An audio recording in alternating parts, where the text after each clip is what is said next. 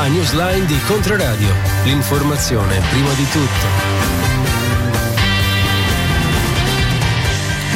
Otto passate da quattro minuti, buongiorno dunque da Chiara Brilli in studio per eh, questa fascia informativa di Newsline, prossimo approfondimento alle 12.47 poi nella fascia serale delle 18.15 ma partiamo dal tempo, abbiamo detto a causa del maltempo molto probabilmente della pioggia incessante che ha reso il manto stradale pericoloso si sono verificati due incidenti stradali ieri sera in provincia di Pistoia, vari fronti franosi aperti e monitorati, uno sguardo a questa instabilità che perdurerà. Chiediamo conto a Valerio Capecchi dall'AMMA. Buongiorno.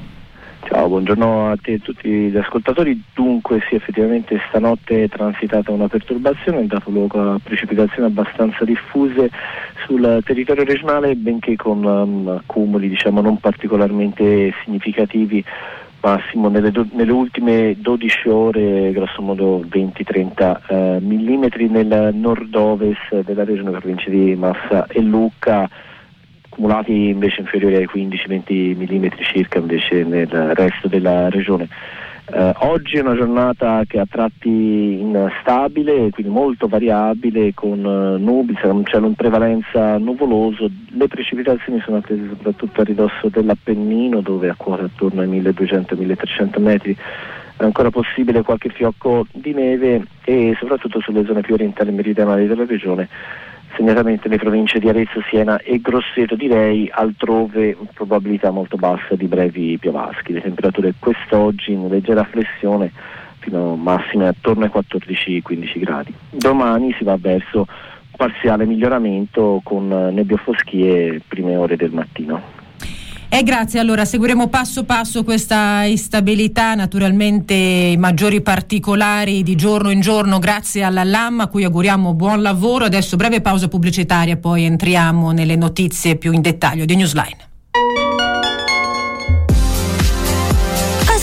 Succedendo a noi e al mondo? La risposta è Pensavo Peccioli. Da venerdì 8 a domenica 10 marzo, la Kermesse a cura di Luca Sofri con incontri e presentazioni per riflettere su noi stessi e sul presente. Ospiti Paola Turci, Francesco Costa, Chiara Valerio, Antonio Manzini, Ilaria Gaspari, Stefano Nazzi, Michele Serra, Donatella di Pietrantonio, Piero Dorfles, Luca De Gennaro, Cecilia Sala, Donato Carrisi e tanti altri. Programma completo su pensavopeccioli.it.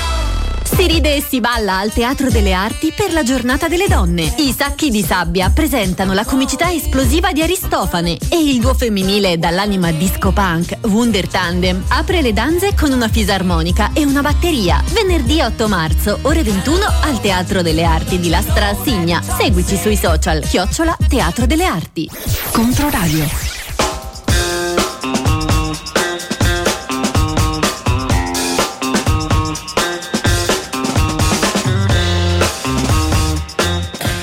Alle 8 passate da 7 minuti iniziamo a dare uno sguardo alle principali notizie di oggi e del fine settimana. Abbiamo chiuso la giornata di ieri purtroppo con due incidenti stradali mortali a breve distanza di tempo intorno a Pistoia.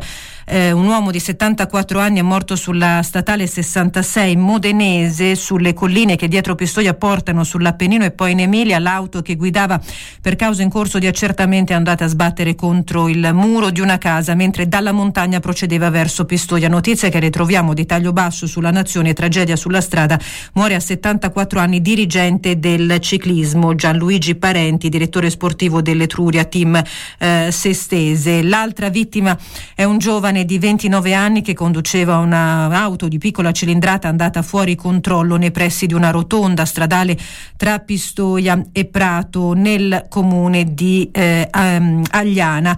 Eh, veniamo poi all'altra notizia che ritroviamo anche sulle prime pagine di oggi dalla Repubblica, violentata in ritiro la denuncia dell'atleta, tre gli indagati, uno stupro di gruppo durante un ritiro di giovanissimi atleti a Chianciano Terme, vittima una diciassettenne schermitrice della federazione uzbeka.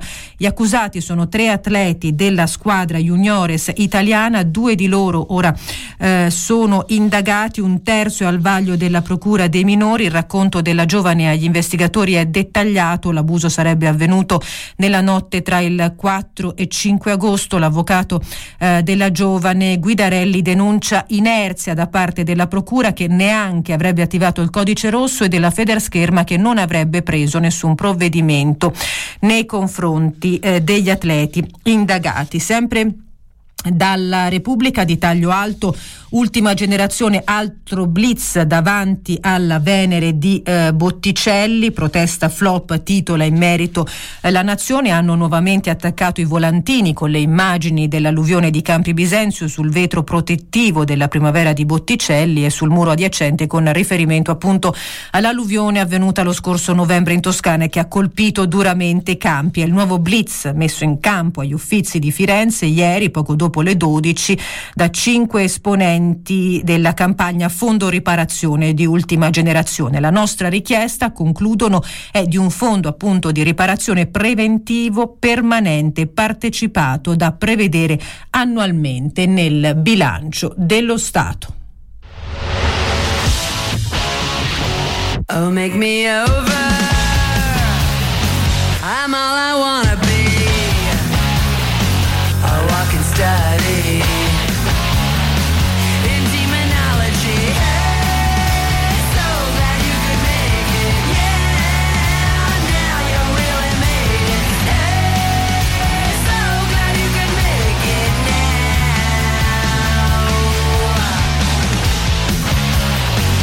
Oh, look at my face.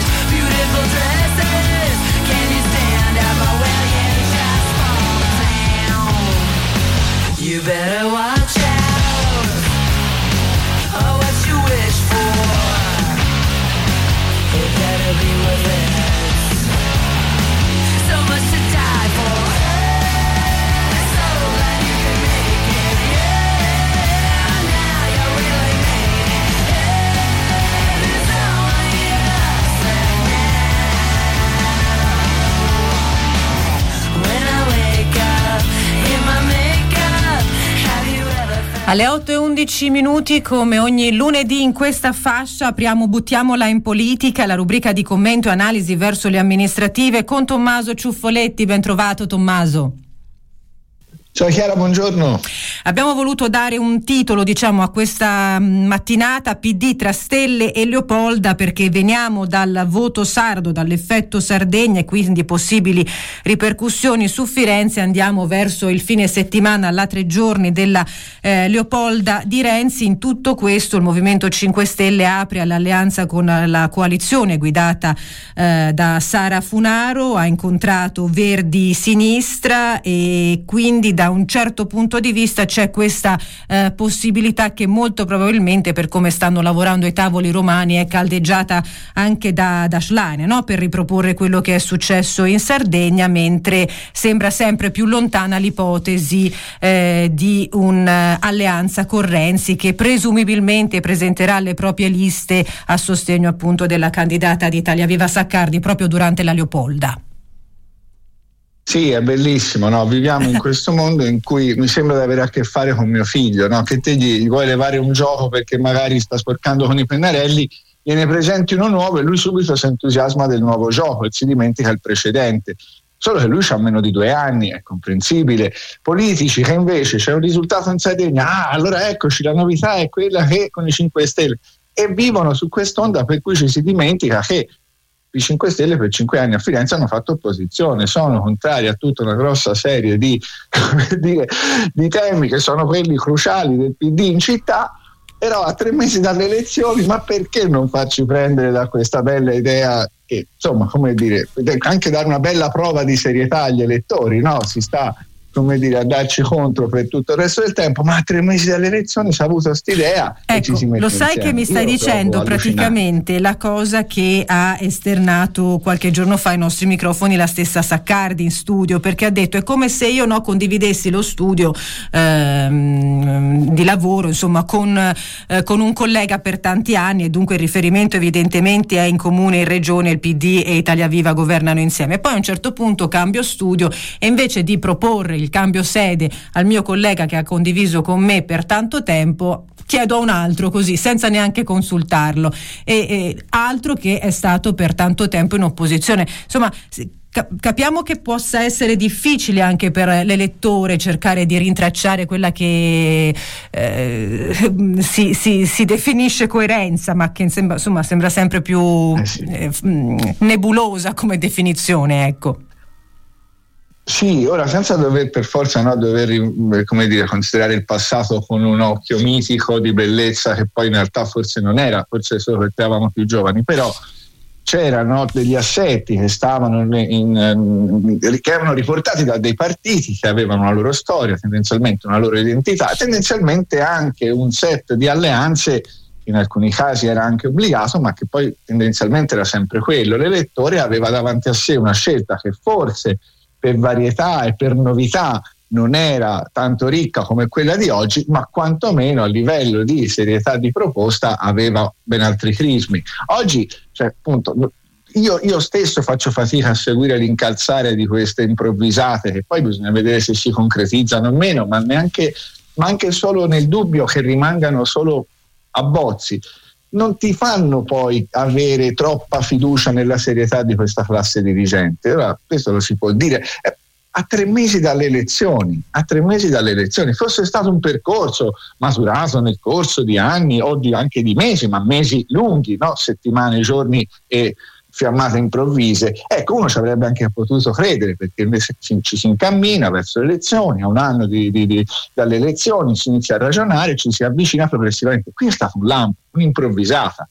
Una, hanno vinto in Sardegna, sì ho capito, ma tra la Sardegna e la Toscana eppure condividono territorio bellissimo per spiagge, che cioè, tante belle cose in comune, però ecco, non è che perché si è vinto i regionali in Sardegna, allora anche a Firenze io trovo fantastico. E ci scrivono, ci scrivono Tommaso. Ci scrivono al 342 8104 111 tanti elettori o ex tali del PD non vedrebbero l'ora che su alcuni temi anche cittadini eh, il partito cambiasse, cambiasse idea. Molto probabilmente il riferimento è alla multiutility, appunto, all'aeroporto, forse anche all'alta velocità. Tutti temi in cui c'è una condivisione tra Partito Democratico e Italia Viva, mentre all'interno della coalizione la, la situazione è molto più problematica. Sì, no, esatto, poi perché poi io non, non, dubito che ci sia una parte di elettorato del PD che guarda i 5 Stelle indipendentemente dalla vicenda fiorentina o sarda come qualcosa che eh, li richiama a casa, ma questo poi ha un po' anche a che fare con l'identità di quel partito e di quell'elettorato. Poi mh, è anche un elettorato che poi mi, io mi ci interrogo a livello psicologico perché il, i 5 Stelle sono quelli che, a parte aver di recente governato con la Lega, e tante misure che pure oggi Conte rinnega, però io me lo ricordo la foto con la, il foglio decreto Salvini a favore di telecamere. Ma a parte questo, è un partito che è nato proprio alle origini su presupposti che erano quelli del mandare a fare in un certo luogo anatomico del corpo umano una classe dirigente di cui appunto il PD è chiaramente esponente ed erede. Quindi ma poi ci si può alleare con chiunque, eh, io su questo ho visto cose ah, che no, noi umani, ma sì, è vero, è vero. Nel, nel, frattempo abbiamo l'altra scadenza che è quella del 10 marzo in Abruzzo e ci chiediamo anche lì se l'esito, se quell'esito possa incidere eh, a nostra volta sul, sul, territorio fiorentino. Ma siamo a marzo, a questo punto insomma sono meno di 100 giorni, Brava. un countdown rispetto a una definizione di candidature e coalizioni dovrebbe esserci, peraltro lì in Abruzzo la coalizione è ben più larga con comprende anche Azione Italia Viva, un Calenda che invece eh, recentemente a Firenze ha detto la coalizione è ok, così eh, i 5 Stelle servono come le buche a Roma, ehm, facendo riferimento appunto a un possibile avvicinamento. Insomma, non, siamo ancora in, in questa situazione di, di, di, no di incertezza, ma forse proprio di, di contarsi rispetto non tanto ai contenuti quanto proprio al, agli equilibri che eh, evidentemente sì. nella Leopolda, nella tre giorni della Leopolda manifesteranno tutto quello che eh, c'è intorno a Renzi, Italia Viva, l'Assemblea cittadina eh, del, di Italia Viva. Eh, cosa ti aspetti da questa tre giorni? Secondo te che Leopolda sarà?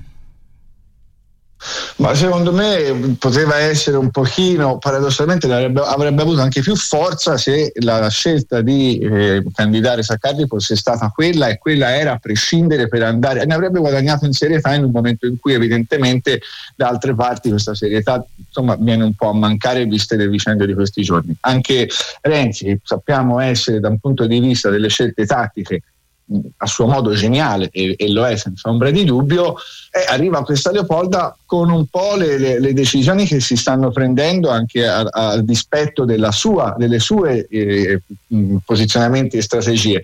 Probabilmente dovrà andare da solo, a quel punto questa, almeno a Firenze, è ovvio che invece sulle europee lui ha, su quello ha già, ha già deciso, ma immagino a questo punto anche a Firenze e quindi sarà interessante per capire quale sarà la piattaforma con cui si presenta eh, la candidata sindaca Saccardi che però appunto certo gioca la sua credibilità personale in una sfida assolutamente non facile ma bisogna anche vedere con che supporto di argomenti che mi pare un po' li abbiamo snocciolati fin dalla sua iniziale paventata scesa in campo poi col freno a mano tirato ora il freno a mano non è più tirato e quindi vediamo come andrà su questa strada.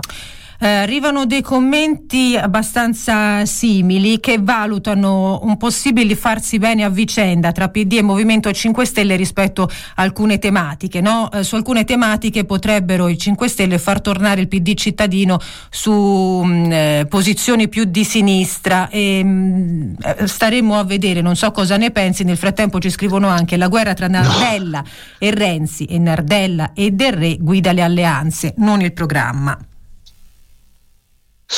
Allora, sul, sul, Movimento 5 Stelle di sinistra, io no, su questo proprio, cioè il Movimento 5 Stelle secondo me nasce su posizioni chiaramente di, di, di una destra, anzi in nuce di una destra anche piuttosto antisistema, anche piuttosto, insomma, e, e, e ora è, è, un movimento che, ripeto, a parte aver governato piuttosto serenamente finché eh, Salvini non gli vennero strane idee, co, proprio con la Lega, quindi mh, mm, non, proprio, che, che, debba servire il Movimento 5 Stelle a dare al PD un'anima di sinistra, se lo pensa un elettore del PD, come dire, le premesse non sono le migliori. Eh. Detto questo, eh, le, è ovvio che effettivamente a livello locale la ruggine fra Renzi e Nardella sia una parte di quanto è andato in scena in queste settimane è innegabile. Oggi mi pare che stia prevalendo, che stiano, come dire, che quella vicenda lì si sia un po' messa da parte e vengono fuori altri tipi di limiti, appunto quelli che sono appunto il limite di classe dirigente. Un risultato in Sardegna e subito ci si attiva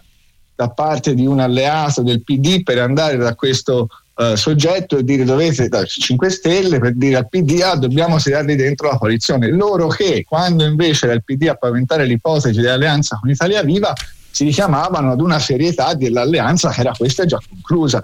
Anche lì capisci bene, però è un fatto di serietà. Io in questi giorni, a pochi giorni dalle elezioni, mi aspetterei, pochi giorni saranno 90, 100 giorni, ecco, mi aspetterei almeno da qui in avanti un pochino di, dire, di serietà, ma per, per offrirla agli elettori come biglietto da visita. Guardate, noi saremo questi, non saremo perfetti, ci mancherà, però perlomeno un filo di serietà ce la teniamo addosso non mi pare sia questo l'andazzo. Ad alcuni il tuo giudizio sui 5 Stelle non torna tanto. Ci scrivono ascoltatori: i 5 Stelle attuali di destra, ma Ciuffoletti li legge i giornali, li leggi i giornali. Il governo Conte Salvini è pressoria.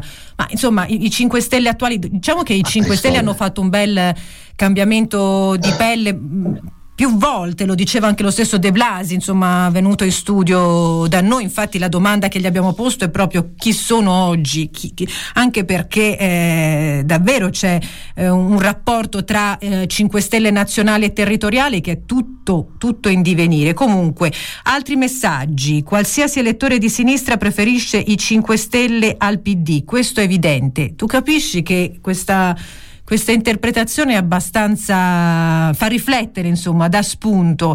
Eh, assolutamente sì. Eh, assolutamente anche perché sì. nella vicinanza ripeto, con Montanari, no, nella partecipazione alle attività in vista di questa lista che ancora non si è ehm, definita nel movimento che farà e con chi lo farà, abbiamo ancora campi aperti, il dialogo con Cecilia Del Re. Eh, insomma, eh, ce, n'è, ce n'è ancora da raccontare su questo versante e poi la domanda su Schmidt, sul centrodestra, io te la faccio, ma eh, anche lì eh, siamo, siamo, in un'attesa che no, non so dirti che sapore ha in questo momento, perché mh, mm, rimane nell'equilibrio di c'è chi, c'è chi scalpita all'interno della coalizione, appunto torniamo su Forza Italia, e ci sono i big che mh, mm, eh, tendenzialmente confermano una, una, candidatura di Schmidt, a volte ci sono anche delle dichiarazioni sul terreno nazionale, però poi la smentita, però poi l'ufficializzazione non c'è, Schmidt ancora lì a Capodimonte, quindi siamo ancora così Tommaso. sì, sì, sì, sì. Però guarda, io, mi piace molto a me questa cosa che la convinzione sia quella che il Movimento 5 Stelle sia eh, come dire, per un elettore del, del, PD addirittura migliore, il migliore dei mondi, dei mondi possibili. Ora, è vero, il governo Conte non è di ieri, però è del 2018-19, non si sta parlando di un'era fa, si sta parlando di cinque anni fa. Eh. Ora, d'accordo, in cinque anni succedono tante cose e va bene la velocità, però è bene anche tenere a mente le cose. Eh, la campagna Parlateci di Bibbiano non è di tanto tempo fa e non era esattamente una campagna leggera nei confronti dei PD. Eh, la morte di Napolitano la vogliamo ricordare come fu raccontata da una vignetta del Fatto Quotidiano che è un po' l'organo non ufficiale ovviamente del Movimento 5 Stelle. Eh, era la tomba di Napolitano nascosta con quella di Matteo Messina Denaro. Ora, io ricordo solo alcuni episodi che non sono esattamente né gradevoli né inquadrano questi aspetti come quelli più tipicamente di sinistra, però poi ciascuno eh, ci mancherebbe altro. Anche perché forse c'è la speranza che davvero eh, riescano a ottenere, non so come questo segnale di discontinuità, ormai questa parola è quella che caratterizza di più questa campagna elettorale al momento, diciamo in questa fase magmatica. Quartini del, appunto, dei 5 Stelle dice se il PD dà un segnale di discontinuità sui temi si apre un'autostrada, i temi sono quelli più vicini anche alle componenti verdi-sinistra, giusto appunto si sono incontrati con i 5 Stelle Stelle qualche giorno fa e quindi potrebbe spostare. La vedo dura, insomma, che si cambino posizioni programmatiche di questo tipo, ognuno manterrà, come hanno fatto, come ha fatto Sinistra Italiana, la sua identità all'interno della coalizione, quindi in qualche modo i 5 Stelle dovranno eh, decidere cosa, cosa fare. Ci scrivono, i 5 Stelle si adattano, sono aideologici, si adattano a tutti, visto che sono nati contro tutti, al PD servono per avere la certezza di vincere al primo turno. Molti ci scrivono su questa ipotesi sempre più ehm, eh, delineata di un, di un ballottaggio, eh, stante la situazione in questo, ma stiamo naturalmente parlando, la stiamo buttando in politica, eh, giusto appunto. Bene, bene, bene. No, no, no, ma bene, ma bene, anche perché ti, ti ripeto, poi è sempre giusto confrontare il proprio punto di vista con quello degli altri, perché mi rendo conto che tante volte io sul Movimento 5 Stelle ho una visione che è piuttosto netta, che è costruita proprio leggendo i giornali, non perché non li leggo, ma perché li leggo, e però li leggo ovviamente con un occhio che è il mio. Immagino che altri li leggano con occhi diversi. Ecco, per me, come dire, eh, un pezzo di storia della sinistra italiana era, è stata rappresentata da un uomo come Napolitano. Ecco, in questo poi si può discutere di tanto, ma su questo sono abbastanza certo di aver ragione. E ti ripeto, quella vignetta non, non, non rappresentava alla morte di un due volte Presidente della Repubblica, non lo rappresentava in maniera lievemente critica, che pure ci poteva stare. No, lo paragonava a uno dei capi della mafia.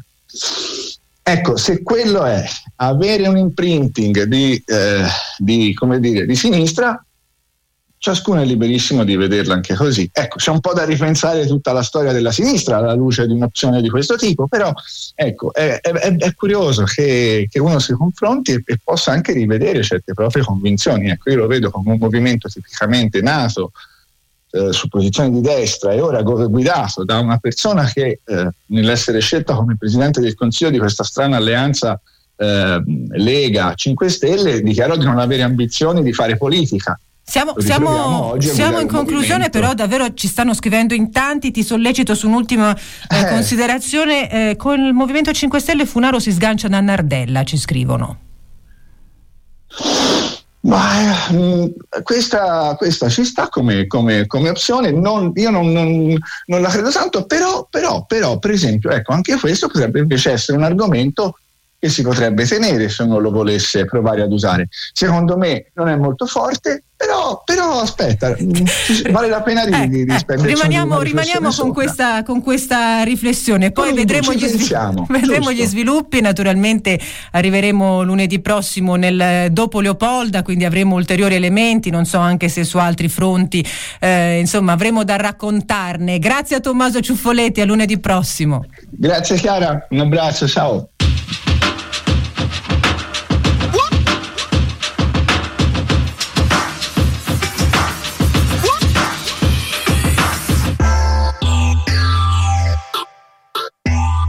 Ridosso del GR di Popolare Network eh, torniamo subito dopo con l'assessore alla mobilità del comune di Firenze Stefano Giorgetti, rimanete su Controradio.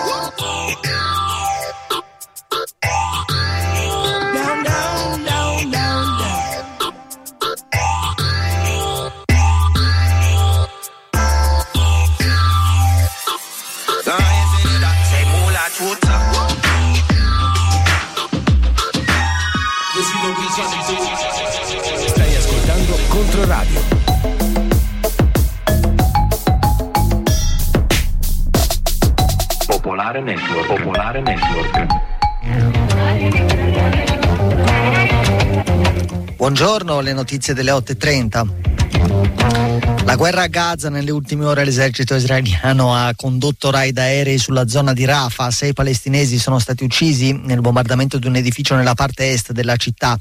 Altri sette sono morti in un attacco nel nord. Sono più di 30.400 i morti nella striscia di Gaza dall'inizio della guerra, secondo le autorità locali. Le forze militari di Tel Aviv hanno lanciato nelle ultime ore anche una serie di operazioni antiterrorismo in Cisgiordania in vista del Ramadan che secondo l'intelligence potrebbe alimentare tensioni e violenze tra la popolazione. Nel campo profughi di Al-Amari, vicino a Ramallah, un giovane palestinese è stato ucciso in uno scontro a fuoco. Intanto, mentre i negoziati per una tregua sono bloccati, una serie di alti funzionari dell'esercito israeliano ha annunciato le dimissioni, tra questi il portavoce delle forze militari Daniel Agari. Il Ministero degli Esteri russo ha convocato l'ambasciatore tedesco a Mosca. Il motivo è legato alla conversazione fra funzionari militari tedeschi in cui si parlava della guerra in Ucraina e di potenziali attacchi al ponte russo in Crimea, una conversazione che doveva restare segreta ma che è stata intercettata, il contenuto è stato diffuso nel fine settimana, ha suscitato forti reazioni russe. Berlino si prepara alla guerra contro di noi, aveva detto Mosca. Putin vuole destabilizzare la Germania, aveva risposto Berlino. In Italia sono una quindicina le persone indagate nell'inchiesta della Procura di Perugia sul presunto dossieraggio ai danni di politici e altre persone famose. La vicenda è ancora poco chiara, ma è finita al centro del dibattito politico, rilanciando l'ostilità della destra verso magistratura e stampa. Roberto Maggioni. L'inchiesta di Perugia ruota attorno al finanziere, in forze anche alla Procura Nazionale Antimafia, Pasquale Striano. È lui che aveva accesso a informazioni riservate riguardanti politici e personaggi noti e che negli ultimi anni avrebbe compiuto 800 accessi considerati anomali o illeciti. Striano pescava informazioni coperte anche da segreto, le estrapolava e, questa è la tesi dell'accusa, le metteva a disposizione di chi gliele chiedeva. La domanda dell'inchiesta è proprio questa. Chi ha chiesto a Striano le informazioni riservate e perché?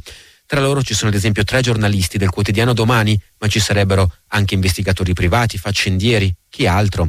I politici su cui sono state fatte ricerche sono prevalentemente di centrodestra, della Lega in particolare, poi Fratelli d'Italia e Forza Italia. Sui politici gli accessi abusivi sono stati fatti prevalentemente in concomitanza con circostanze d'attualità l'inizio della campagna elettorale del 2022 oppure i giorni precedenti il giuramento del governo Meloni, informazioni che in quei casi sono poi finite in inchieste giornalistiche del quotidiano Domani, notizie vere, infatti non c'è reato di diffamazione, ma riservate e secondo la Procura di Perugia recuperate in modo illecito. Il procuratore capo di Perugia, Raffaele Cantone, esclude per il momento il dossieraggio politico, ma la destra sta cavalcando questa vicenda per colpire il giornalismo d'inchiesta il rapporto tra giornalisti e fonti. Sullo sfondo c'è la riforma della giustizia del ministro Nordio. Oggi inizia l'ultima settimana di campagna elettorale per le regionali in Abruzzo, voto che arriva dopo quello in Sardegna, che è stato la prima vera sconfitta per Giorgia Meloni da quando è al governo. Domani la Presidente del Consiglio sarà a Pescara per un comizio con Matteo Salvini e Antonio Tajani. Anche in Abruzzo, come in Sardegna, il candidato presidente della destra è di Fratelli d'Italia e lo sfidante di centrosinistra può contare su una coalizione ancora più larga di quella sarda, con dentro anche Azione e Italia Viva. Negli Stati Uniti Nikki Haley ha vinto le primarie repubblicane a Washington, è il primo successo per la rivale di Donald Trump nella corsa alla nomination alla Casa Bianca.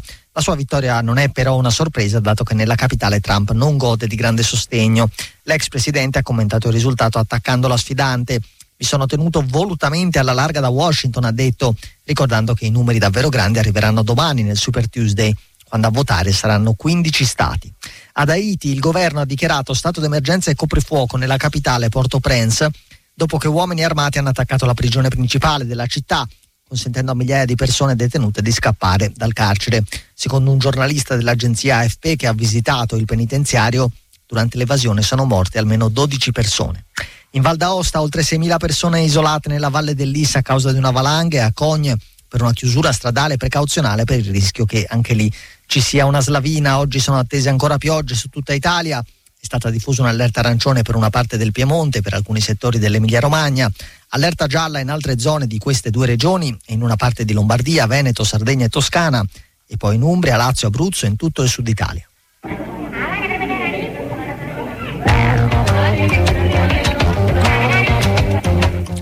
La prossima edizione del giornale radio alle 9.30. Buon ascolto.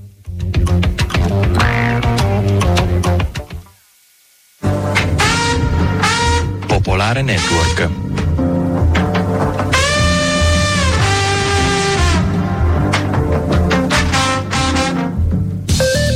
Tutti al voto su Controradio e Controradio Web TV. L'approfondimento politico delle 8.40 in Newsline, condotto da Chiara Brilli e Raffaele Palumbo, avrà come ospiti Martedì 5 marzo Alessandro De Giuli, candidato sindaco della lista civica Firenze Rinasce.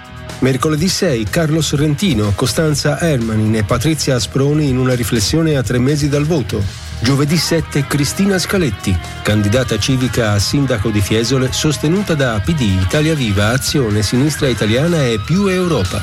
Tutti al voto, le elezioni di giugno, i candidati, i partiti, i programmi e le opinioni sui canali radio, Facebook, YouTube di Controradio e in streaming su controradio.it.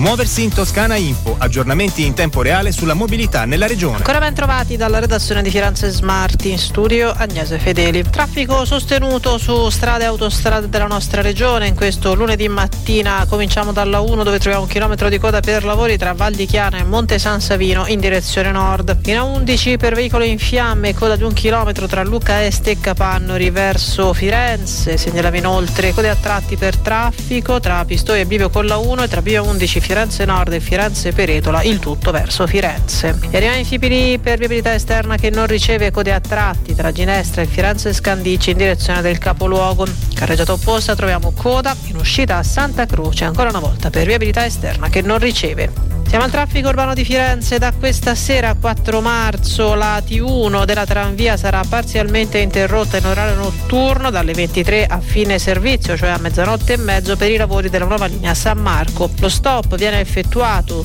da lunedì al giovedì per circa un mese. Saranno attivi bus sostitutivi. Muoversi in Toscana Info è un servizio in collaborazione con Regione Toscana, Città Metropolitana di Firenze e Comune di Firenze. Per ora è tutto. Buon viaggio. Muoversi in Toscana Info, aggiornamenti in tempo reale sulla mobilità nella regione regione.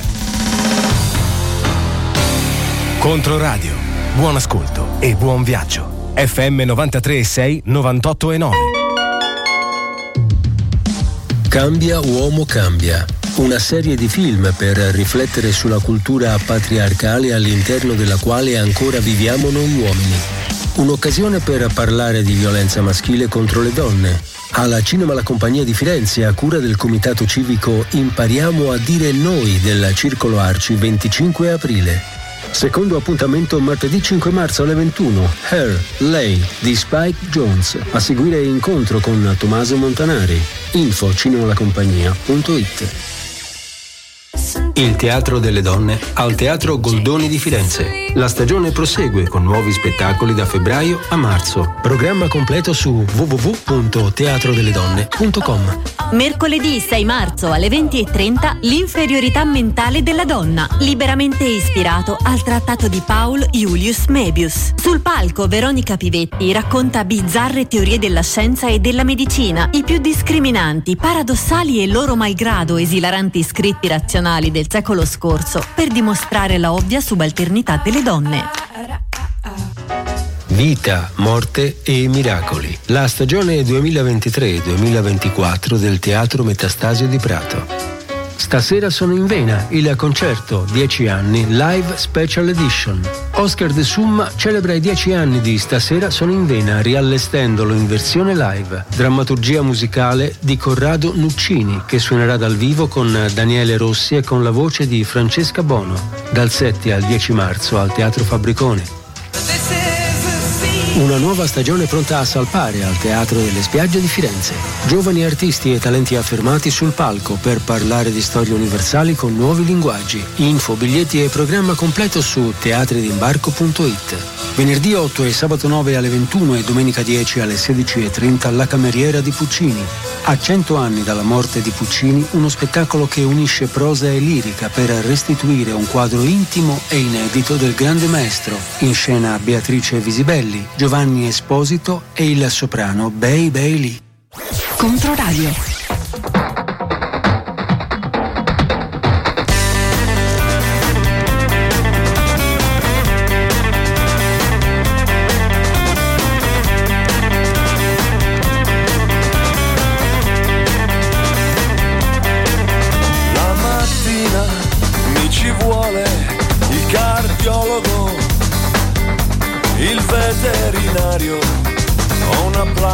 Plastica facciale.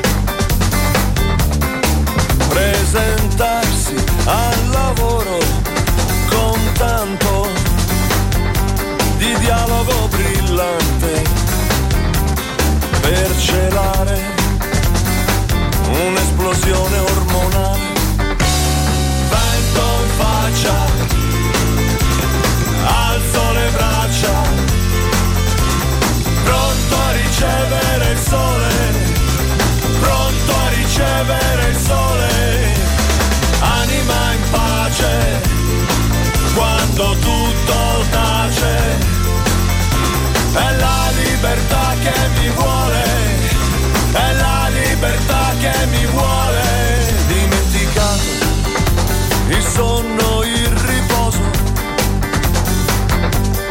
Sono ridotto a schiavo indecoroso in un gioco di occhi, di forze, di coraggio,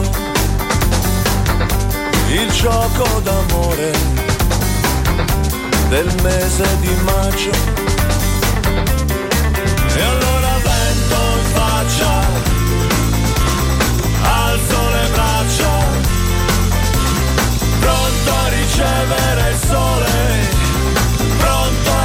bere il sole, anima in pace, quando tutto tace, è la libertà che mi vuole, è la libertà che mi vuole.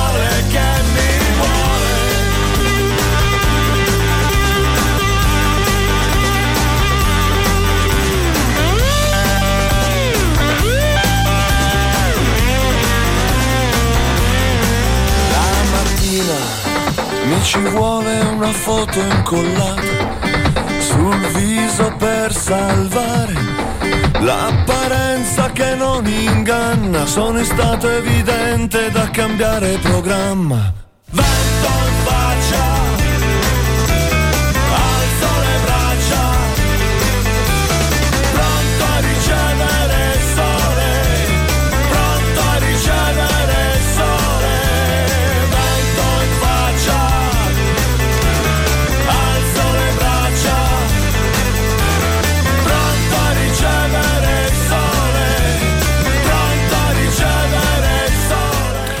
8 e 43 minuti, ci colleghiamo come ogni lunedì con l'assessore alla mobilità del Comune di Firenze. Buongiorno a Stefano Giorgetti. Buongiorno, buongiorno a tutti gli ascoltatori. Arrivano già messaggi, Assessore, però facciamo il punto sulla presentazione Ah, eh, nei giorni scorsi in conferenza dei servizi del progetto definitivo per la tranvia Piazza Libertà Rovezzano, la 32.2. Allora, mh, ci sono due opzioni che adesso saranno al vaglio del Ministero, si è parlato di un taglio più o meno di alberi a seconda insomma, dell'opzione che verrà scelta. Ci fa un attimo il quadro della situazione? Sì, allora il percorso chiaramente riparte da Piazza della Libertà dove abbiamo già la fermata della linea che arriva da Bagnarripoli, poi prosegue, si interra sotto la ferrovia, so- sotto, sotto i binari della ferrovia e sotto un tratto di Piazza eh, delle Cure per poi riuscire in eh, Viale dei Mille. Ecco, noi abbiamo fatto due progetti in questo caso, abbiamo fatto un tratto a un binario solo che in gergo tecnico si definisce banalizzato, cioè nella rampa sia di discesa che nella rampa di salita c'è un binario solo con un doppio binario invece all'interno del, sotto, del sottopasso. Questo permetterebbe, anche se chiaramente aveva tutti una serie di problemi legati agli aspetti della sicurezza, delle segnalazioni e della gestione con, un, con soltanto un binario, però questo consentirebbe di essere meno invasivi con la realizzazione dell'opera eh, invece di realizzare due binari. I due binari chiaramente per l'ampiezza eh, sulla viabilità eh, costringerebbero a tagliare un filare di, di alberi e quindi noi per evitare questo tipo di soluzione abbiamo proposto anche il passaggio a un binario solo. Tutto questo però deve essere approvato dal Ministero che non è molto favorevole ai tratti di linea banalizzati, vediamo un po' quella sarà la risposta del Ministero. In conferenza dei servizi ci sono entrambe, entrambe le soluzioni eh, perché tutte e due sono delle soluzioni percorribili. E quindi si aspetta il parere del Ministero che da un punto di vista temporale mh, arriverà entro quando? Beh, noi abbiamo chiesto insomma, di, di, avere già delle indicazioni entro la fine del mese eh, di marzo perché comunque la conferenza dei servizi ha previsto dei tempi per chiedere eventuali integrazioni a tutti gli enti e poi di, di avere già un primo parere per la fine di marzo. No, non sarà facile, insomma, vediamo. Ecco, eh, di solito le conferenze dei servizi hanno una durata di alcuni mesi, però io ricordo che la conferenza dei servizi della linea per Bagnaripoli è durata due anni con tutte le discussioni, soprattutto Eh sì, per quanto eh sì. riguarda gli aspetti della sovrintendenza. Eh, un'ultima domanda sul tranvia, poi passiamo ai messaggi. Confermata allora la data del 19 aprile per le prime prove sulla variante Fortezza Libertà, ci dice appunto, ci dà conto di questo e anche delle penali scattano da 100.000 euro per i ritardi. Qual è il punto rispetto alle ditte? Sì, confermo che anche nell'incontro che abbiamo fatto venerdì sera, il 19 dovrebbe esserci le prime prove, il primo tram che eh, dalla, dalla, fortezza arriva a Piazza della Libertà. Infatti in, questo, in, questi giorni, a partire da oggi fino a giovedì e poi per un mese intero, da lunedì a giovedì, ci saranno eh, le lavorazioni che praticamente eh, collegano le, le, le, alimentazioni elettriche sia della linea esistente con quella nuova e infatti il tram alle 23 si fermerà sulla linea T1 e ci sarà un sistema sostitutivo nel tratto fra Strozzi Fallaci e, e la Fortezza. Eh, dalle 23 in poi fino a fine servizio, quindi sarà tolta l'alimentazione e sarà fatto il collegamento. Ecco, ci saranno anche questi lavori perché appunto per il 19 di aprile la linea deve essere alimentata, la nuova linea deve essere alimentata e quindi il tram potrà fare eh, questo, questo, percorso. Per quanto riguarda invece gli aspetti delle, eh, delle penali faccio chiarezza perché sì. eh, se no si rischia di fare confusione. Queste sono delle penali legate alla eh, tar- tardiva restituzione delle sistemazioni urbane, principalmente quelle dei controviali, non sono le penali finali sui lavori della tranvia, perché noi avevamo messo contrattualmente questa volta anche delle penali intermedie, quindi quelle, queste sono delle penali intermedie già maturate, poi a fine lavori vedremo quali saranno poi le penali su tutti, su tutti i lavori tranviari. Bene, anche questo è stato chiarito. Allora, ci scrive un, Francesco una, una segnalazione importante. In bocco viadotto dell'Indiano da Baccio da Montelupo. Sulla corsia di destra sono state installate delle fastidiosissime, potentissime luci LED bianche. Danno molto fastidio, peraltro, sul lato destro della carreggiata le luci e i segnali eh, dovrebbero essere rossi, ci scrive Francesco. Non so, Assessore, mh, che tipo di intervento dal punto di vista luminoso è stato fatto sul viadotto all'imbocco. No, questo non, eh, non so, questo non, non, aspetto che non conosco, è la prima volta mi ecco, viene segnato. Ecco, allora, in bocco viadotto dell'Indiano da Baccio, Io, Baccio da Montelupo sulla da corsia di destra. Noi abbiamo avuto delle, delle segnalazioni rispetto ai pannelli pubblicitari dove ci sono delle luci che in certi momenti disturbano, in effetti anch'io l'ho visto, però ho fatto fare le misurazioni e le verifiche e mi dicono che rientra nelle norme. Ora io credo, non so, l'ascoltatore probabilmente parla di un aspetto diverso e sono delle luci bianche alla rampa di ingresso, faremo anche queste ulteriori verifiche.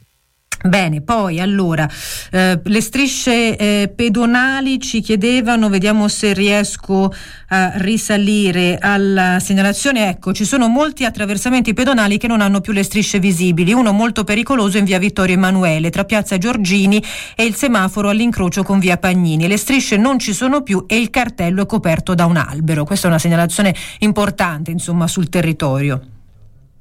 Sì, noi su questo faremo una verifica, però eh, direi la segnaletica a terra degli attraversamenti pedonali viene fatto in continuazione. Sono, se non ricordo male, oltre 5.400 attraversamenti pedonali a Firenze e vengono fatti. Il problema è, la, è, è quanto durano questi attraversamenti pedonali, perché le, le vernici che vengono utilizzate, che sono tutti vernici ecologiche, non hanno una, una lunga durata. Abbiamo fatto anche un cambio del materiale per cercare di farle durare di più, però capisco qual è, qual è, il problema. E comunque in via Vittorio Emanuele ci saranno anche altri interventi sugli attraversamenti pedonali proprio a breve. Abbiamo approvato questo progetto ed è finanziato, si aggiungerà anche una semaforizzazione eh, all'attraversamento pedonale in alta Vittorio Emanuele. Quindi insomma ci sono delle attenzioni per migliorare e mettere in sicurezza l'attraversamento pedonale, però io questo me lo sono già segnato.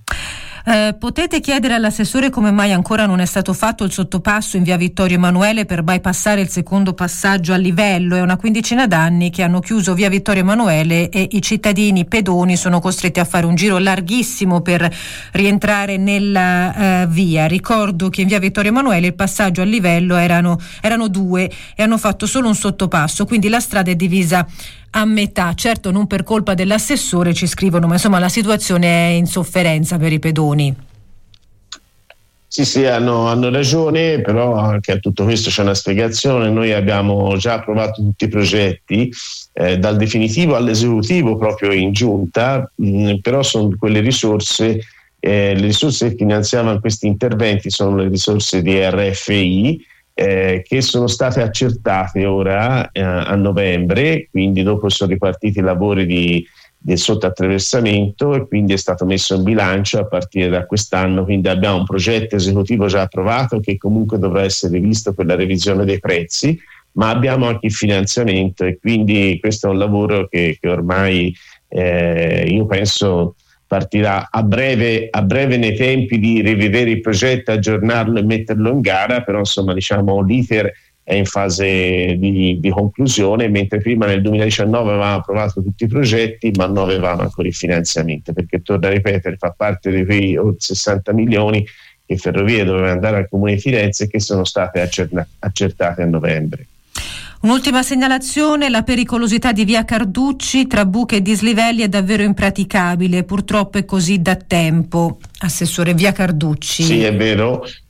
Sì, sì, su via Carducci sono perfettamente d'accordo. Abbiamo fatto dei progetti prima di, per il rifacimento eh, però la sovrintendenza poi ci ha imposto di rifarla completamente in pietra, un intervento molto importante di 1.800.000 euro di investimento, anche questo eh, abbiamo atteso le risorse per poterlo finanziare, sono anche queste arrivate nell'autunno e quindi abbiamo avuto delle risorse per finanziare tutti gli interventi in pietra, quindi ora è già in, eh, il progetto approvato, abbiamo le risorse, quindi in quest'anno senz'altro, ma io penso fra pochi mesi partiranno lavori proprio di rifacimento di tutta via Carducci, sia dei marciapiedi sia della pavimentazione della viabilità, tutta completamente in pietra.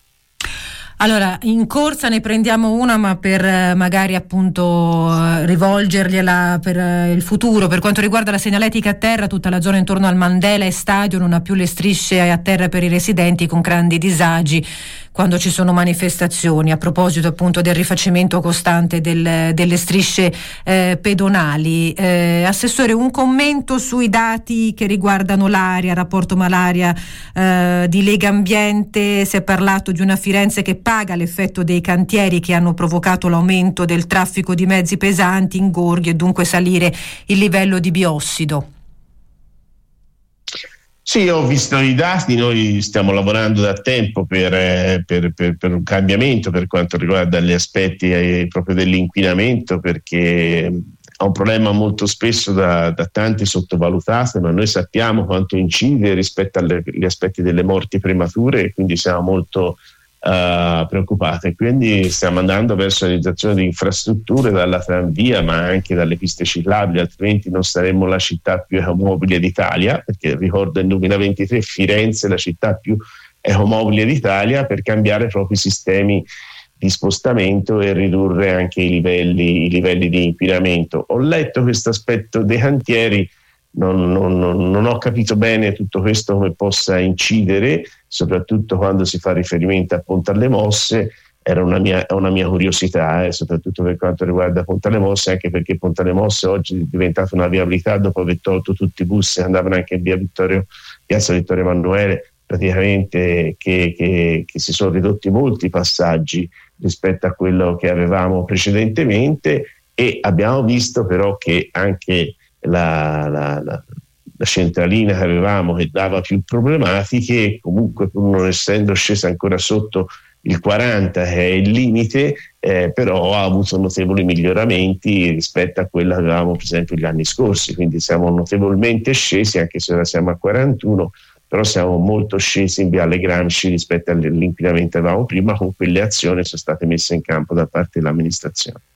Prima di passare in conclusione alle cantierizzazioni, gliene leggo alcuni messaggi, magari ci torniamo sopra la prossima sì. settimana, poi oppure comunque insomma li prende in carico. Allora arriva una foto notizia via di Scandicci, eh, il manto stradale mh, mm, eh, prevede dei, dei, dei, sesti, tanto che appunto piovendo tanto ci sono anche delle zone avvallate di eh, allagamento, altezza chiesa di San Paolo, via del Pesellino, eh, ci scrivono, dovrebbe essere ancora comune di Firenze. Poi su via Ortio Ricellari, eh, cantiere eh, sì. presente da 13 mesi, non si vede alcun termine, parecchio disagevole perché c'è un passaggio di bus urbani ed extraurbani che comporta un grande peggioramento della viabilità. E ancora, stop del cavalcavia di Piazza Alberti, non si ferma nessuno, urge semaforo. Assessore, questo è un po' di segnalazioni, magari ci torniamo appunto la prossima settimana, ma veniamo ai cantieri per questa in programma da condividere con i nostri ascoltatori ascoltatori.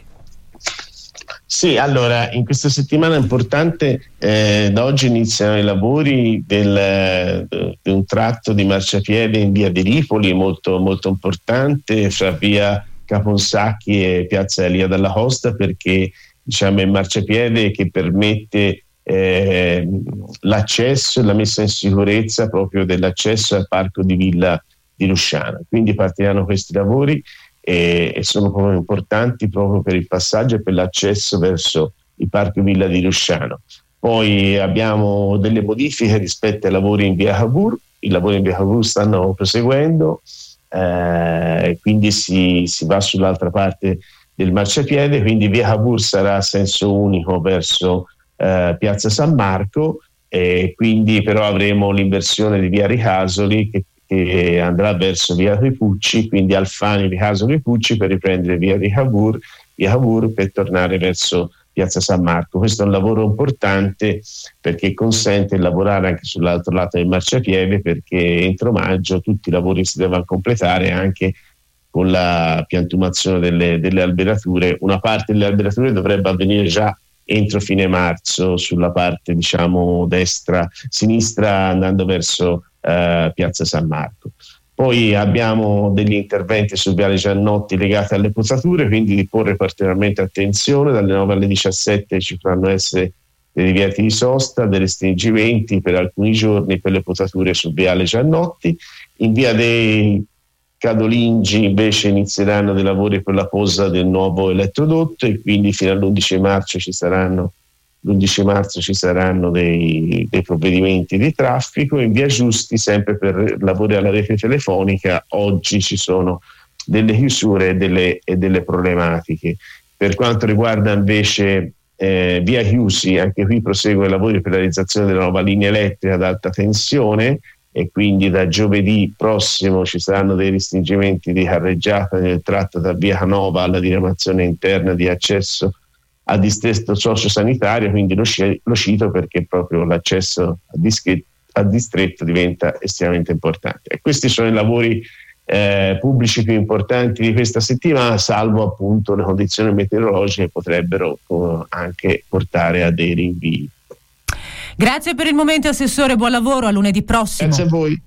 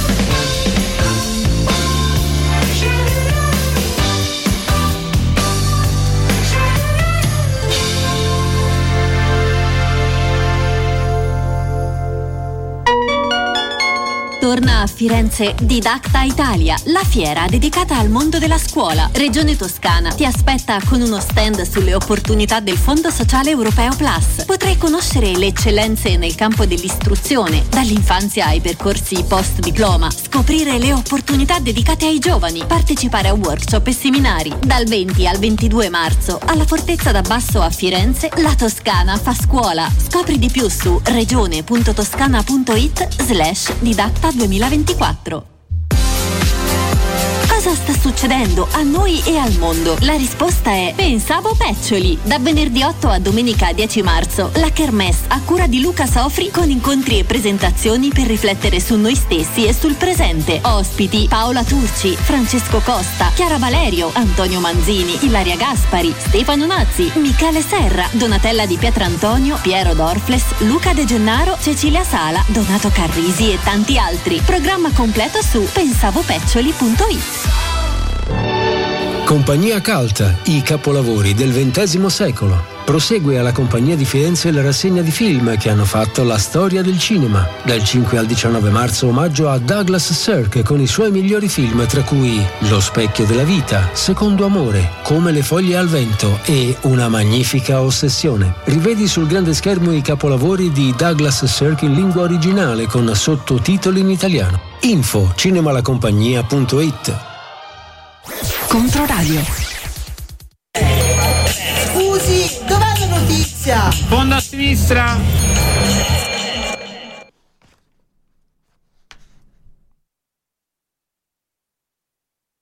Eh? Oh, Moleno, che hai visto Bozzone? Cos'è? Elavo. Eh? Sciacquamento tazze. Interessante, eh? Che qui almeno c'è un po' d'acqua calda. E poi c'è l'autostrada. Che un giorno mi incazzo, piglio la macchina e vado a Viterbo. E poi che ci fa a Viterbo? Che magari lì mi chiamano anche lo straniero. Allora io resto qui e quando viene uno di Viterbo e lo chiamo io lo straniero, che qui c'è l'acqua calda e a Viterbo magari c'è anche l'acqua fredda. Ah, a Viterbo.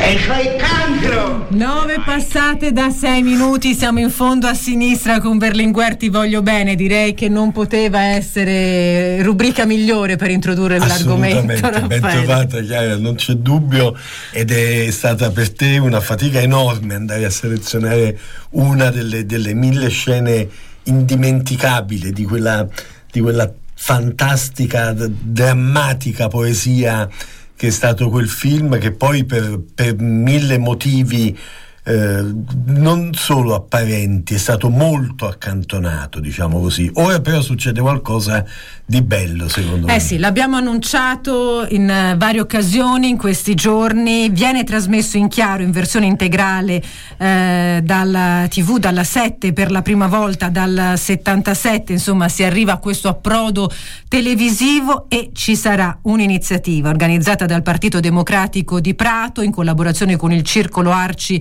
l'Unione, ovvero un gruppo di ascolto, come si faceva una volta, una sorta di cineforum alla Casa del Popolo di Vergaio. E Eh noi beh, salutiamo, salutiamo il nostro ospite in collegamento quest'oggi per In fondo a sinistra, Edoardo Carli, responsabile rapporto con i circoli arci del PD di Prato. Ben trovato, buongiorno. Ciao, buongiorno, buongiorno a tutti. Non poteva non essere fatta a Vergaio, ovviamente. Sì, sì, ovviamente sì. Eh, siamo alla Casa del Popolo di Vergaio, quindi nel quartiere eh, che ha visto nascere e crescere Roberto. E per noi pratesi, Berlinguer Ti voglio bene, è, è un film cult. E per noi del Partito Democratico lo è altrettanto, perché appunto stasera eh, il vecchio segretario Veltroni sosterrà questo dialogo con Augias e appunto anche Roberto. Quindi ci sembrava doveroso omaggiare il momento eh, per la prima volta in cui viene trasmesso Berlinguer Ti voglio bene speriamo vada bene l'iniziativa di stasera. È passato un secolo da quando è uscito quel film con quella scena strepitosa mentre da operai costruiscono Pratilia che era una, una grande novità no- non solo per Prato tra le altre cose Pratilia che nel frattempo non esiste più cioè se, se, se ripensi a quei tempi sembra veramente passato un secolo Beh, sì, per me è, è ancora più emotiva la cosa perché io sono nato mh, nel quartiere di Grignano che confina appunto nel quartiere delle Badie di, di Via Fiorentina che appunto ha visto proprio sorgere la costruzione di, Davvero? di Pratilia. Eh, Pratilia oggi non esiste più, però esiste il concetto no, de- del centro commerciale avanzato per come lo conosciamo oggi nei, eh, nostri giorni. E, anche in quello Berlinguer Ti voglio bene sicuramente è stato un film visionario, trattando un tema che poi insomma è diventato di, di uso e consumo ne- nel presente di tutti noi.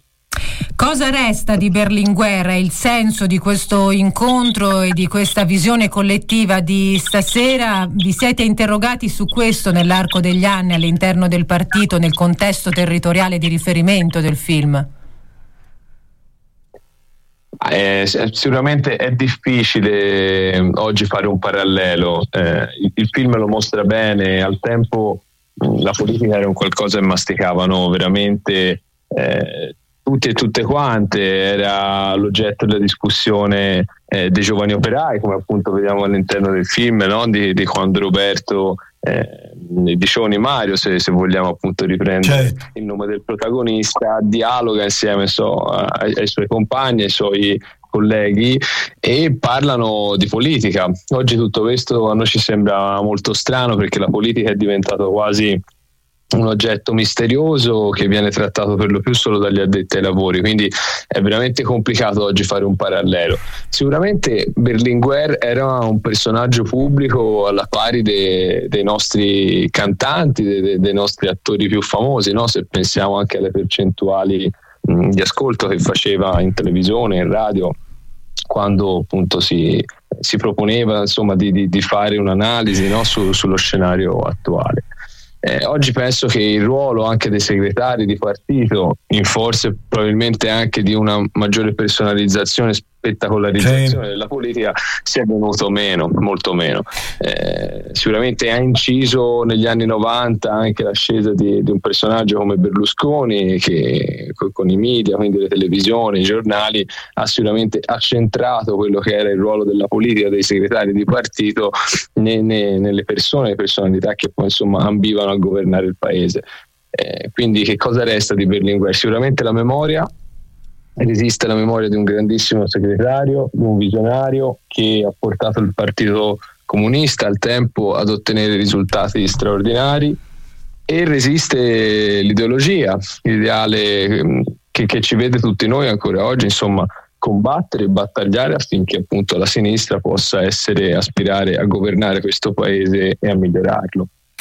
Ci sono delle scene strepitose, tra cui quella appunto su Pratilia dove Mario Paghi a certo gli dice no, il tema della rivoluzione del proletariato, gli dice, eh, Carlo Moni dice ma è pur sempre una dittatura e Carlo Moni gli risponde intanto si va avanti due o tre mila anni così, poi si sta a vedere e questo è un tema politico. Poi c'è il tema anche come dire di un linguaggio eh, particolare, ricordiamo anche tante, tante bestemmie e cose del genere per intenderci.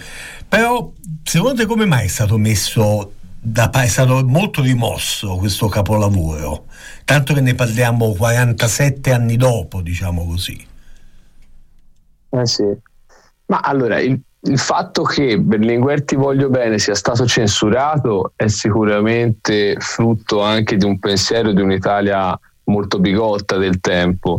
Eh, Berlinguer Ti voglio bene trattava temi che ancora oggi sono dibattuti, il tema dell'omosessualità, della parità di genere, e, e, quindi credo che se ancora oggi, a distanza di quasi 50 anni, non siamo riusciti a normalizzare un dibattito che, che dovrebbe esserlo, e lo è già in tanti paesi eh, al mondo, eh, qui sicuramente viene fuori un aspetto di un'Italia che a volte diamo un po' per scontato. Ecco, forse non siamo così avanzati come, come pensavamo e come pensiamo oggi.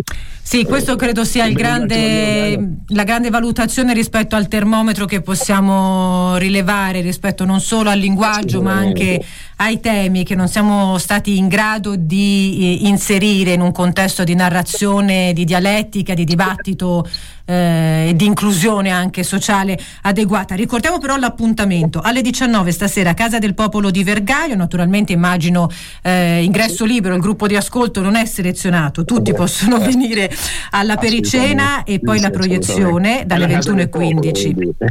Bene, grazie, grazie a eh, Edoardo Carli, responsabile rapporto con i circoli arci del PD di Prato. Grazie a voi, buon lavoro e buona giornata.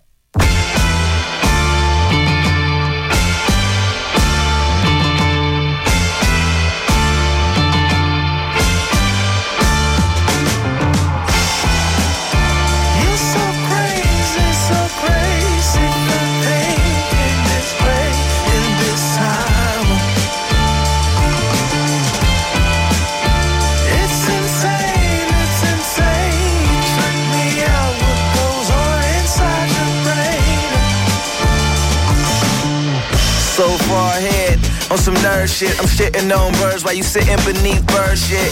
Is that over your head? Like a spaceship going through a black hole, entering the matrix. Am I hitting the red on the speakers? I think it's cause I'm freaking this beat so ridiculous. And if you think this my peak, this just the beginning.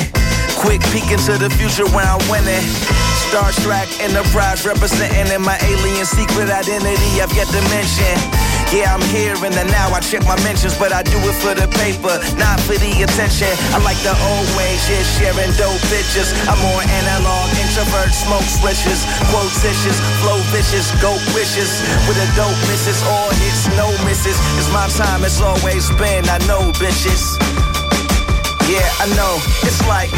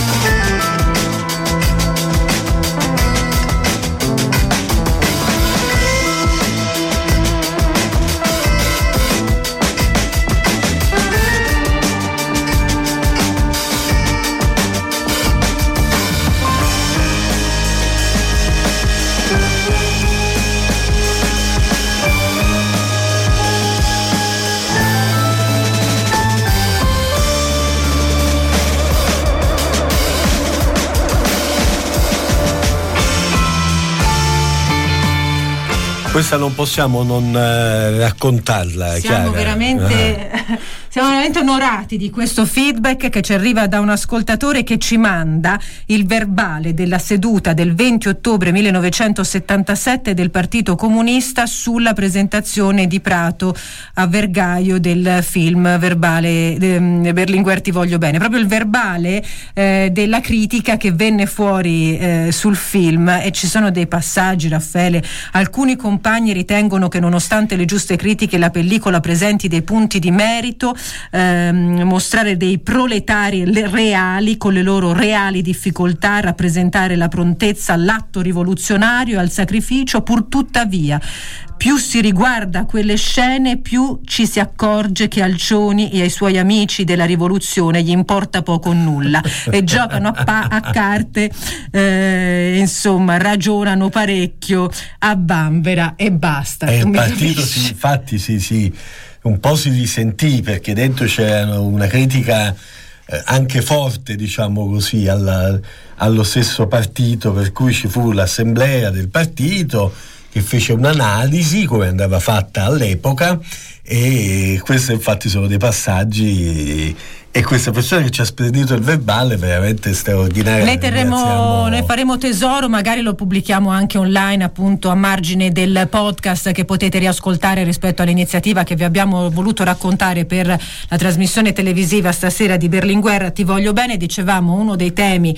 ehm, è anche quello del rapporto tra generi, l'uomo, diciamo esatto, così. e eh, introduciamo così, ma la questione è importante da valorizzare a partire dal nostro territorio. Il Consiglio regionale approva con voto favorevole di PD, Italia Viva, Fratelli d'Italia e astensione di Lega e 5 Stelle eh, una, larga maggioranza questa legge eh, per la presa in carico e rieducazione degli autori di violenza di genere, ma non solo. Ne parliamo col primo firmatario, Andrea Vannucci. Ben trovato, buongiorno.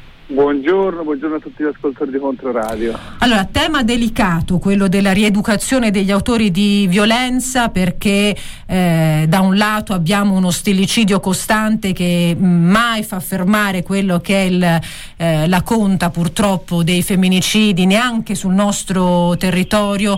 Veniamo dall'uccisione di una madre pochissimi giorni fa da parte del figlio preso in carico dai servizi di salute eh, mentale e da quanto successo successo a Barga, ma non solo. Dunque, come si cerca di affrontare dal punto di vista istituzionale il percorso rieducativo degli autori di violenza di genere?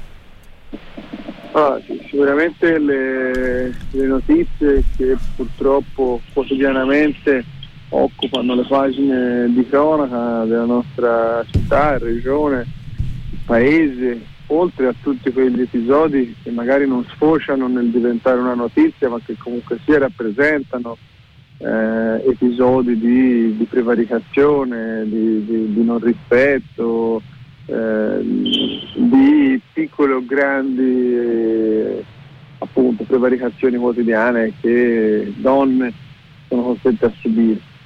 Eh, quindi questo fa sì che evidentemente sia un tema da mettere al primo posto, tra i primi posti eh, dell'agenda politica, ma direi soprattutto dell'agenda sociale eh, del Paese. Da questo punto di vista la Regione Toscana aveva ah, una legge eh, quadro, una legge organica del 2007 che ai tempi fu eh, salutata come una legge pioniera, che, che era qualche passo avanti rispetto alle altre legislazioni regionali e che fece in certo qual modo anche da apripista alla legislazione nazionale in materia.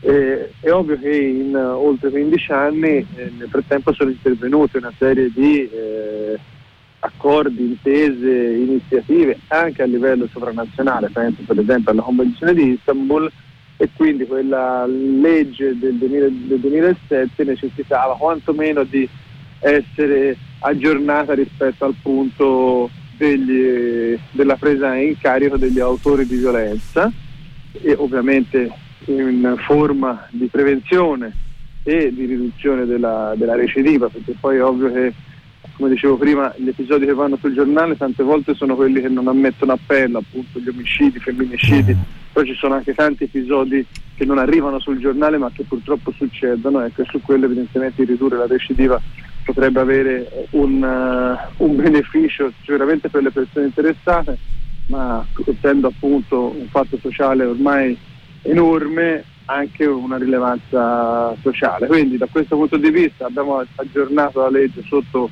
il profilo degli autori di violenza e abbiamo riconosciuto come vittime anche i soggetti che assistono violenza. Ecco, Era questo è importantissimo Vannucci, le, le vittime eh, secondarie, eh, questo atto va a modificare quella parte della legge 59 del 2007 che appunto prende in carico anche eh, i minori sostanzialmente, ma non soltanto.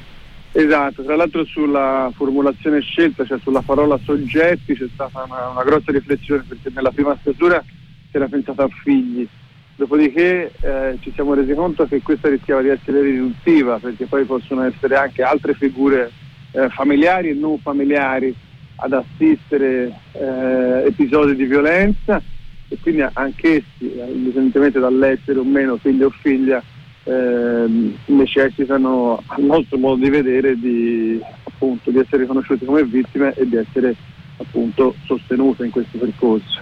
È una questione molto dibattuta, dal punto di vista legislativo interessante, molti sono più pessimisti e scettici sulla cambiare delle persone che hanno certe indoli, per dirla in maniera molto sbrigativa.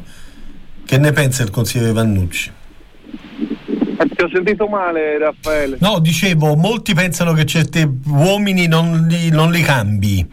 Eh, per cui la vostra iniziativa è, è anche, di, anche propositiva e di, di- di ottimismo in qualche modo. Che pensi di questo? No, ora io credo che, che- che da un lato si faccia riferimento a- alla Costituzione, no? che, che- che mette sempre al centro la riabilitazione delle persone e la possibilità di riabilitazione delle persone.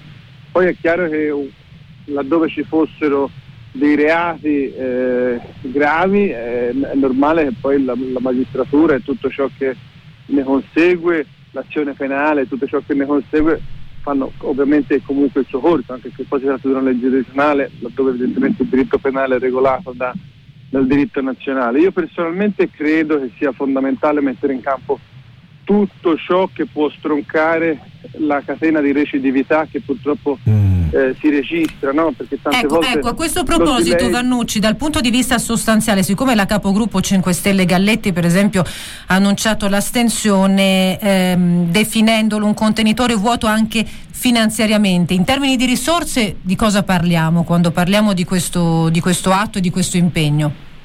Allora, la consigliera Galletti in realtà ha annunciato la sua selezione perché non era d'accordo sulla formulazione, ma perché ha dato un'interpretazione che eh, evidentemente non era, a mio modo di vedere, ritrovabile ecco, nel- nel senso del testo. Ho provato anche a chiarirlo in aula, ma questo insomma non, non l'ha convinta e quindi ha mantenuto eh, l'astensione pur non votando contro.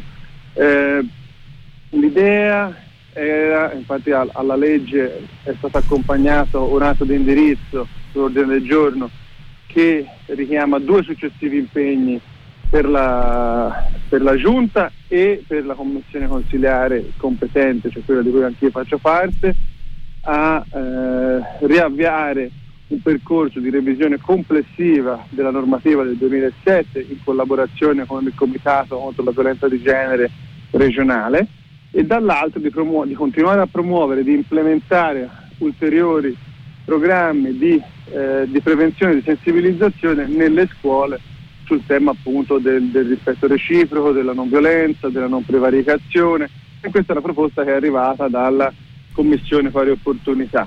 In questa sede, in questa fase, evidentemente sarà necessario anche trovare e stanziare eh, le risorse per dare seguito a quello che è previsto nell'atto di indirizzo. Per quanto riguarda invece la norma che è stata approvata martedì scorso, eh, il tema delle risorse è secondario perché nel momento in cui si compongono gli elenchi, quegli stessi centri possono partecipare alla- a bandi regionali e nazionali sul tema eh, de- del supporto alle vittime di violenza di genere. Grazie Andrea Mannucci, il primo firmatario, il consigliere del PD regionale della violenza di genere, la presa in carico e rieducazione degli autori adesso è legge. Buona giornata, buon lavoro. Buona giornata a voi, grazie, buon lavoro.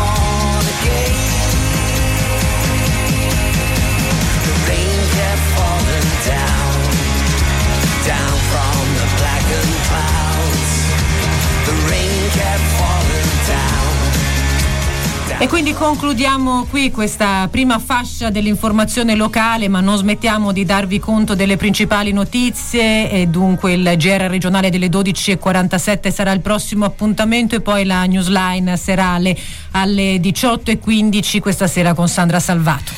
Grazie per averci ascoltato, sta arrivando il giornale radio, ci risentiamo più tardi, restate con noi, con la nostra programmazione, buona giornata e buon ascolto.